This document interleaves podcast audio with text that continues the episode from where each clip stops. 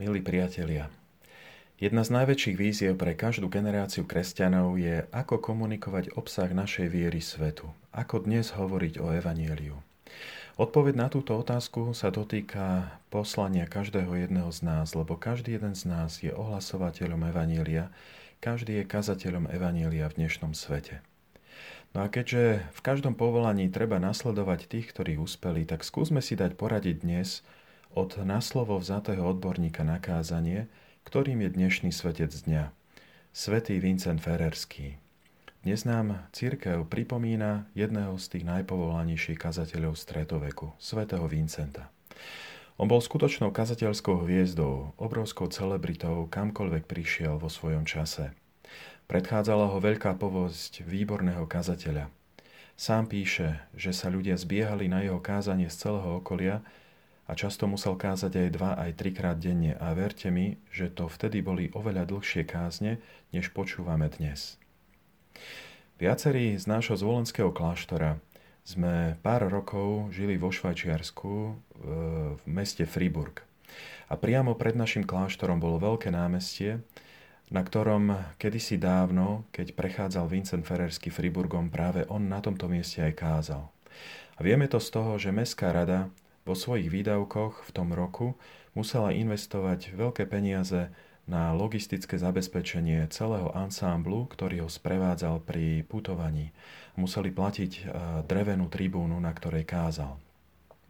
Nuž teda, čo hovorí svätý Vincent Ferrerský o tom, ako máme kázať dnes v našej dobe?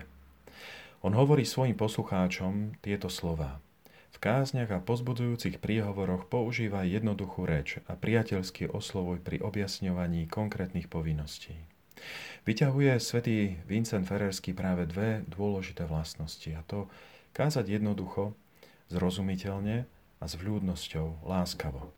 A on pokračuje, tak aby bolo vidno, že slova nevychádzajú z pyšnej a nahnevanej duše, ale zo srdca naplneného láskou a otcovskou dobrotou tak, ako otca bolí, keď deti hrešia, alebo upadli do ťažkej choroby, alebo ležia v hlbokej priepasti a on sa ich usiluje vytiahnuť a zachrániť a láskať ich ako matka. A teší sa z ich napredovania a nádeje na slávu v nebi. Teda svätý Vincent Ferrerský nám hovorí, že kazateľ má ponúknuť nielen pravdu, ale pravdu formovanú láskou, naplnenú láskou. Pravda je vzácna. Ale čo si jej chýba, ak niet zápalu pre konkrétneho človeka, ak niet lásky, ktorá ju sprevádza. On na inom mieste hovorí, keď radí kňazom, ako sa správať pri sviatosti zmierenia, radí im tieto slová. Lebo iba všeobecne hovoriť o čnostiach a chybách nestačí na povzbudenie tých, čo počúvajú. Je dôležité, aby vnímali aj záujem a lásku spovedníka. A pokračuje, a preto láskavé a mierne slová nech za každým predchádzajú pred prísnymi. Svätý Vincent Ferrerský, môžeme povedať, že bol až alergický na kazateľov, ktorí svojim životom nesvedčia o tom, ako kážu. Ako svedčí jedna jeho kázeň na 3. adventnú nedeľu. Ako však získať túto lásku? Vincent Ferrerský vedel, že ju nevieme sami vytvoriť, sami ju nevieme vygenerovať v nás samých. On hovorí tieto slová. Najprv sa utiekaj celým srdcom k Bohu a úprimne ho pros, aby ti milostivo vlial tú lásku, ktorá je vrcholom čností, aby si cez ňu mohol dosiahnuť, po čom túžiš.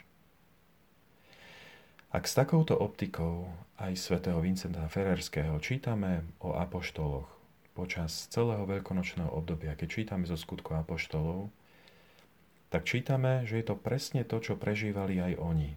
Najskôr zotrvávali v modlitbách, aby potom vykročili medzi ľudí. Oni ohlasovali pravdu, ale boli schopní veľa odpustiť. S láskou znášali protivenstva a aj v ťažkostiach dokázali vidieť prostriedok uskutočnenia Božej vôle. Tak nech aj tieto Vincentove slová nám pomôžu, aby sa náš život čoraz viacej podobal životu apoštolov. Aby sme tú pravdu, ktorú ohlasujeme, dokázali sprevádzať aj Božou láskou.